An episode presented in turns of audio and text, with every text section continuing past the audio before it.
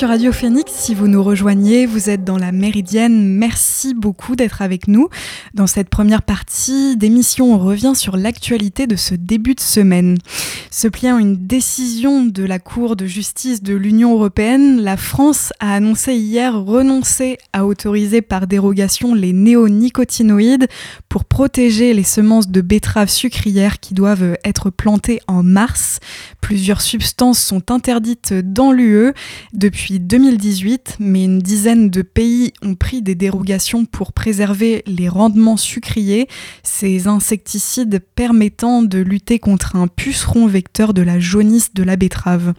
Or, les néonicotinoïdes qui s'attaquent au système nerveux des insectes sont mis en cause dans le déclin massif des colonies d'abeilles. Au Burkina Faso, 62 femmes et 4 bébés ont été libérés vendredi par les forces armées, plus d'une semaine après leur enlèvement par des djihadistes présumés. Elles avaient été enlevées le jeudi et le vendredi de la semaine d'avant dans les alentours d'Arbinda, dans la région du Sahel, alors qu'elles étaient sorties de leur village pour aller chercher de quoi se nourrir. Selon des sources sécuritaires, elles ont été retrouvées dans la zone de Tougouri, dans la région voisine, avant d'être héliportées vers la capitale. Une partie du pays, notamment la région du Sahel, où se trouve Arbinda, est depuis plusieurs mois sous blocus des groupes djihadistes et les localités sont difficilement ravitaillées en vivres, ce qui pousse les habitants à sortir de leur village pour trouver de la nourriture.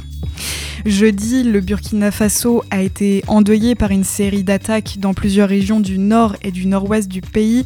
Une trentaine de personnes, et dont une quinzaine de volontaires de la défense de la patrie, sont mortes. Le Burkina Faso, en particulier dans sa moitié nord, est confronté depuis 2015 aux attaques de groupes djihadistes liés à Al-Qaïda et au groupe État islamique. Ces attaques ont fait des milliers de morts et au moins 2 millions de déplacés. Aux États-Unis, 4 membres de la milice d'extrême droite Oath Keepers ont été reconnus coupables hier de sédition pour leur rôle dans l'assaut du Capitole à l'issue d'un second procès.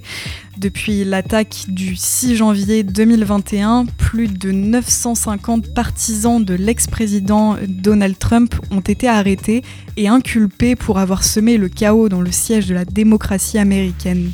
Parmi eux, seuls 14 militants du groupuscule d'extrême droite ont été accusés de sédition. C'est un chef d'accusation passible de 20 ans de prison qui implique d'avoir planifié l'usage de la force pour s'opposer au gouvernement. Quant à Richard Barnett, partisan de la mouvance complotiste QAnon, il a été reconnu coupable d'entrave à une procédure officielle, vol et intrusion dans un bâtiment officiel avec une arme dangereuse. Pour rappel, le 6 janvier 2021, il avait été photographié par l'AFP dans le bureau de la chef de la Chambre des représentants, Nancy Pelosi, les pieds sur un meuble. Le cliché avait fait le tour du monde et permis à la police de interpellé rapidement. Selon le dossier d'accusation, il avait laissé un message insultant à la démocratie et volé une enveloppe. Sa peine sera prononcée en mai. En attendant, il reste assigné à résidence avec un bracelet électronique. Vous écoutez La Méridienne sur Radio Phénix. Je vous propose de faire une pause en musique avant de nous retrouver dans la deuxième partie de la Méridienne. On revient sur les dernières initiatives et les bonnes nouvelles. Mais avant cela, on écoute le titre To Have It All de Deem Spencer. À tout de suite.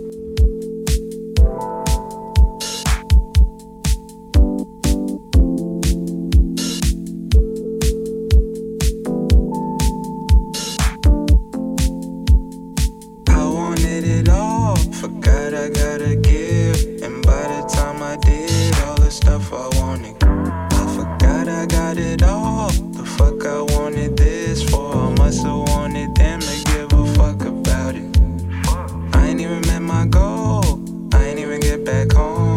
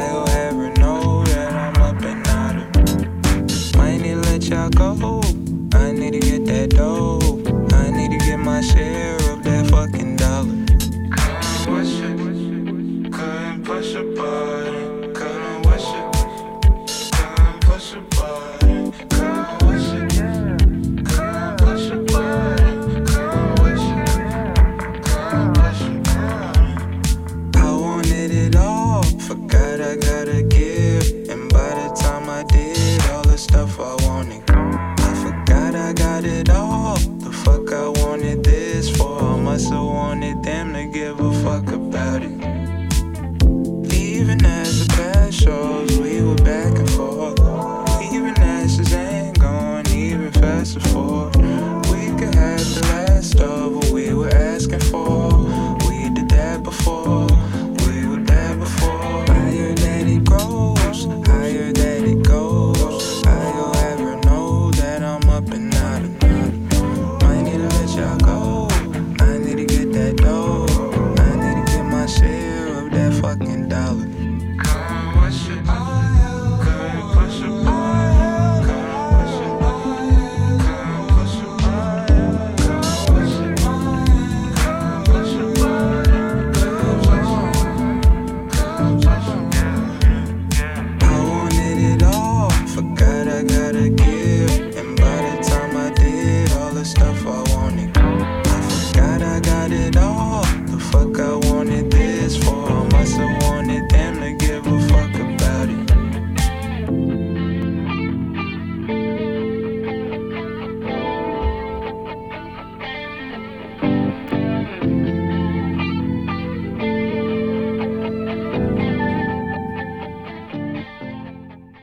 Bienvenue, si vous nous rejoignez, vous êtes sur Radio Phénix. Merci beaucoup d'être avec nous dans la Méridienne. À l'instant, vous venez d'écouter Deem Spencer et son titre To Have It All. Dans cette deuxième partie d'émission, on revient sur les actualités positives des derniers jours.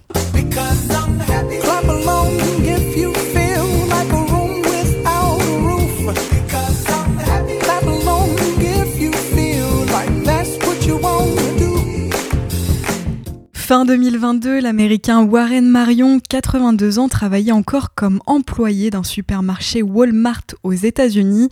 Sa trop maigre pension de retraite ne lui aurait pas permis de continuer à rembourser l'emprunt de sa maison.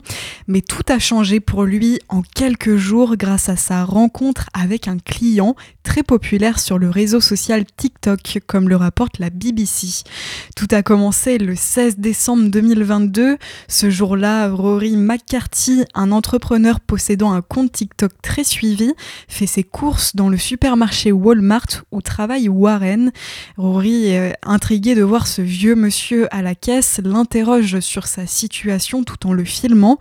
L'octogénaire que tout le monde surnomme Butch lui raconte son histoire, expliquant avoir un crédit immobilier à payer, ce que sa pension de retraite ne lui permet pas. Touché par l'histoire de ce vétéran qui a servi 10 ans dans la Navy, le TikToker publie la vidéo dans la foulée et décide de lancer une cagnotte en ligne sur la plateforme GoFundMe. Le but, récolter suffisamment d'argent pour que Butch puisse enfin partir à la retraite. Il raconte qu'il a eu cette idée après avoir vu une initiative similaire pour une femme de 82 ans elle aussi, travaillant également chez Walmart et qui avait réussi à récolter plus de $100,000. La vidéo sur le compte TikTok de Rory McCarthy est rapidement devenue virale, un début de notoriété qui a contribué au succès de la cagnotte. En quelques jours, $108,000 ont été atteints. La cagnotte atteint aujourd'hui $166,000 et l'argent continue d'être versé à Butch qui a pu prendre sa retraite en ce début d'année. En France, les députés ont voté à l'unanimité la semaine dernière une loi créant une aide financière d'urgence pour les victimes de violences conjugales. Portée par la sénatrice UDI Valérie Létard, elle avait déjà été adoptée en première lecture au Sénat le 20 octobre dernier, à l'unanimité également. Le texte doit maintenant retourner dans les semaines à venir au Sénat pour une seconde lecture. Dans sa version initiale, le texte prévoyait une aide sous forme de prêt à taux zéro. Il sera accordé par les CAF afin d'aider financièrement les victimes et faciliter le départ du foyer. Débloqué sous 48 heures, il bénéficiera à toute victime de violences conjugales ayant déposé une plainte, effectué une demande d'ordonnance de protection ou adressé un signalement au procureur de la République. Au Palais Bourbon, les députés et le gouvernement ont amendé le texte pour y ajouter une aide sous forme de don. Le barème de l'aide sera précisé par décret. Ces deux dispositifs seront déterminés selon la situation financière de la victime.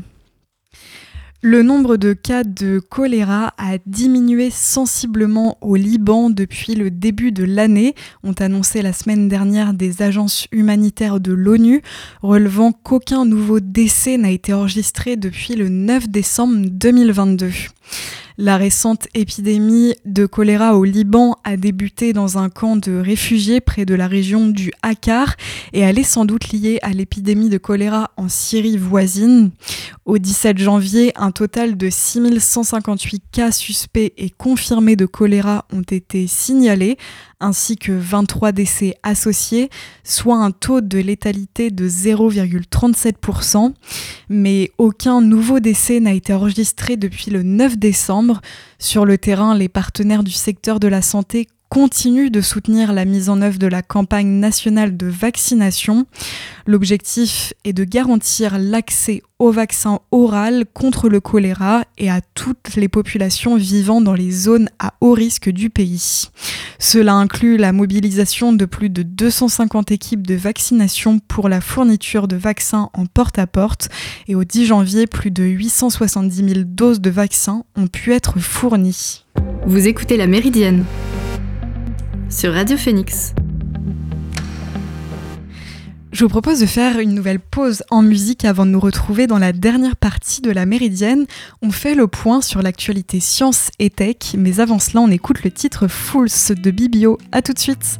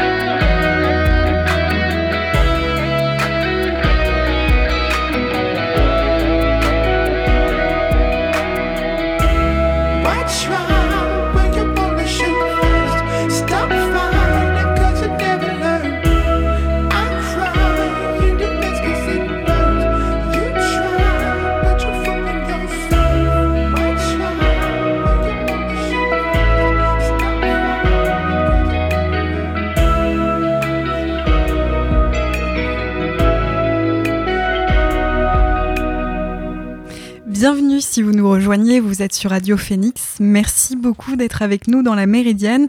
À l'instant, vous venez d'écouter Bibio et son titre Fools. On passe dès maintenant à l'actu Science et Tech. Les férus d'astronomie et les amoureux de ciel étoilé ont rendez-vous en ce moment avec un objet céleste très rare, la comète ZTF, visible à l'œil nu pour la première fois depuis 50 000 ans. Elle est visible depuis samedi, elle sera observable au début du mois de février. La comète brille de plus en plus et on peut désormais l'admirer à l'œil nu dans le ciel nocturne au-dessus de l'horizon nord. Autre bonne nouvelle, elle est circumpolaire, donc visible toute la nuit et elle se rapproche à grande vitesse de nous.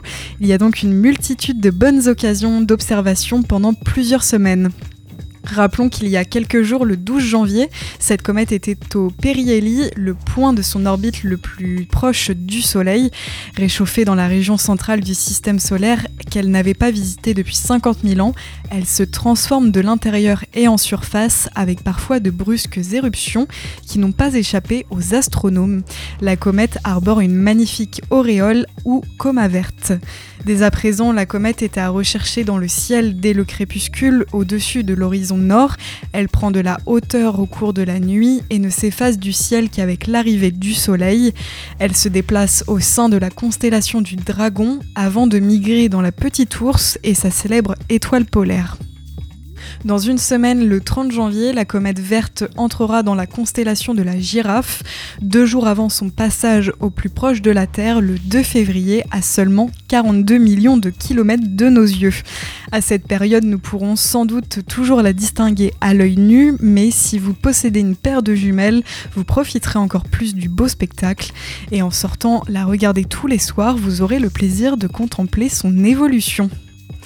Des archéologues norvégiens pensent avoir trouvé la plus vieille pierre unique au monde, gravée il y a près de 2 millénaires, soit plusieurs siècles avant celle déjà connue. Ce bloc de grès marron d'une 30aine de centimètres de côté a été découvert dans un ancien cimetière au nord-ouest d'Oslo. La datation d'os et de bois carbonisés retrouvés dans une tombe aux côtés de cette pierre laisse supposer qu'elle a été gravée entre l'an 1 et l'an 250 de notre ère, comme l'a indiqué le musée d'histoire culturelle d'Oslo. Dressées généralement sur des tombes, notamment à l'âge des Vikings, les pierres runiques sont des pierres gravées d'inscriptions composées de lettres runiques, le plus vieil alphabet connu en Scandinavie. Employées par plusieurs peuples dits pré-germaniques, les runes ont une origine encore largement mystérieuse. La pierre va maintenant être exposée au musée d'histoire culturelle d'Oslo du 21 janvier au 26 février. Assistant de chantier n'est peut-être pas le rôle qui convient le mieux à un robot ultra sophistiqué, mais il permet à Boston Dynamics de démontrer les dernières avancées d'un de ses modèles. L'entreprise plus connue pour son robot chien Spot vient de publier une nouvelle vidéo de son robot humanoïde Atlas. Il intègre désormais des pinces capables d'attraper et de lancer des objets. Le robot pouvait déjà courir et sauter sur des terrains complexes. Ces pinces lui donnent de nouvelles perspectives et lui offre davantage d'agilité pour réaliser des actions de précision. La pince en forme de griffe est composée d'un doigt fixe et d'un doigt mobile. Celle-ci a aussi été conçue principalement pour lever des charges lourdes. Boston Dynamics a présenté son tout dernier prototype dans une mise en scène de chantier. Les vidéos publiées la semaine dernière le montrent en train de soulever du bois de construction ou un sac à outils avant de construire un pont grâce à la planche et de sauter sur des échafaudages. En prime, Atlas finit en beauté avec la réalisation d'un flip inversé à 540 degrés. Rappelons tout de même qu'Atlas est avant tout un robot dédié à la recherche, mais jusqu'ici, dans le petit monde de la robotique humanoïde, peu de concurrents ont montré des capacités similaires. Nouvelle réduction d'effectifs dans l'univers des géants du net. Spotify, numéro 1 mondial des plateformes de streaming musical, a annoncé hier la suppression de 600 postes, soit 6% de ses effectifs. Il s'agit du plus gros plan de licenciement de la firme suédoise. Dans un message publié en ligne, le dirigeant de l'entreprise a reconnu un changement de culture après des années où la priorité a été donnée à la croissance plutôt qu'au profit. Le plan social devrait coûter 35 à 45 millions de compensations. Si Spotify a été ponctuellement rentable, la plateforme accuse régulièrement des pertes malgré une croissance fulgurante du nombre de ses abonnés. Et une avance aussi sur ses concurrents comme Apple Music ou Amazon Music. D'autres grands groupes du secteur de la tech ont annoncé des réductions d'effectifs ces derniers mois, à l'instar d'Amazon ou du géant informatique Microsoft. De son côté, la maison mère de Google, Alphabet, a annoncé vendredi la suppression d'environ 12 000 emplois, soit plus de 6% de ses effectifs mondiaux. Grâce à la résilience de son activité de recherche, Google a été l'une des entreprises technologiques qui a le plus longtemps évité les réductions d'effectifs majeures, mais la société est confrontée à un ralentissement de la publicité numérique. En octobre déjà, la société a publié des résultats et un chiffre d'affaires inférieur aux attentes des analystes.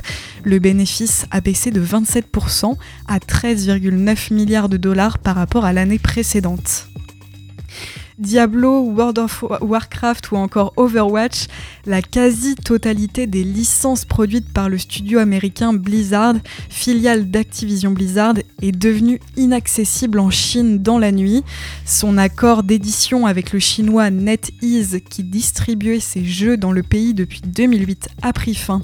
Blizzard se voit ainsi privé d'accès au plus gros marché mondial du jeu vidéo, où les entreprises étrangères doivent obligatoirement passer un accord avec un éditeur chinois pour commercialiser leur production. Cette suspension, officialisée par NetEase dans une lettre d'adieu publiée le 23 janvier, n'est pas vraiment une surprise. Selon des témoignages recueillis par les agences de presse Bloomberg et Reuters, la brouille porte non seulement sur le montant des accords, mais aussi sur la propriété intellectuelle des titres, point que NetEase dément. Le retrait des jeux vidéo iconiques de Blizzard de Chine suscite aussi un important mécontentement en ligne. Blizzard a donc annoncé au mois de décembre que les utilisateurs pourraient effectuer des sauvegardes le temps qu'un nouveau contrat soit noué avec une autre entreprise. Et au moment de leur accord, en 2008, NetEase était dépendante des franchises de Blizzard qui représentaient plus de 98% de son chiffre d'affaires. Mais au fil des ans, l'entreprise est devenue le deuxième plus gros éditeur de Chine derrière Tencent. Elle revendiquait 13,7 milliards de dollars en chiffre d'affaires en 2021, soit plus qu'Activision Blizzard, pourtant leader aux États-Unis. L'exploitation des licences de Blizzard ne recouvrait finalement que 9% de son chiffre d'affaires en 2021. NetEase et Blizzard continueront tout de même à travailler ensemble pour un seul jeu, Diablo Immortal, sorti en 2022, co-développé par les deux entités. Malgré tout, les relations tendues entre NetEase et Activision Blizzard pourraient laisser présager d'autres suspensions dans le futur. Par exemple, le contrat d'édition de Minecraft de Microsoft, noué lui aussi avec NetEase, se termine en août prochain et certains experts du secteur redoutent que le même scénario se reproduise. D'autant plus qu'il y a un an, Microsoft s'est lancé dans le rachat d'Activision Blizzard. Et c'est ainsi que s'achève cette émission de la Méridienne. Merci à toutes et à tous de l'avoir suivie. On se retrouve demain à 13h en direct pour une nouvelle émission. En attendant, je vous souhaite un bon après-midi sur l'antenne de Radio Phénix. À demain!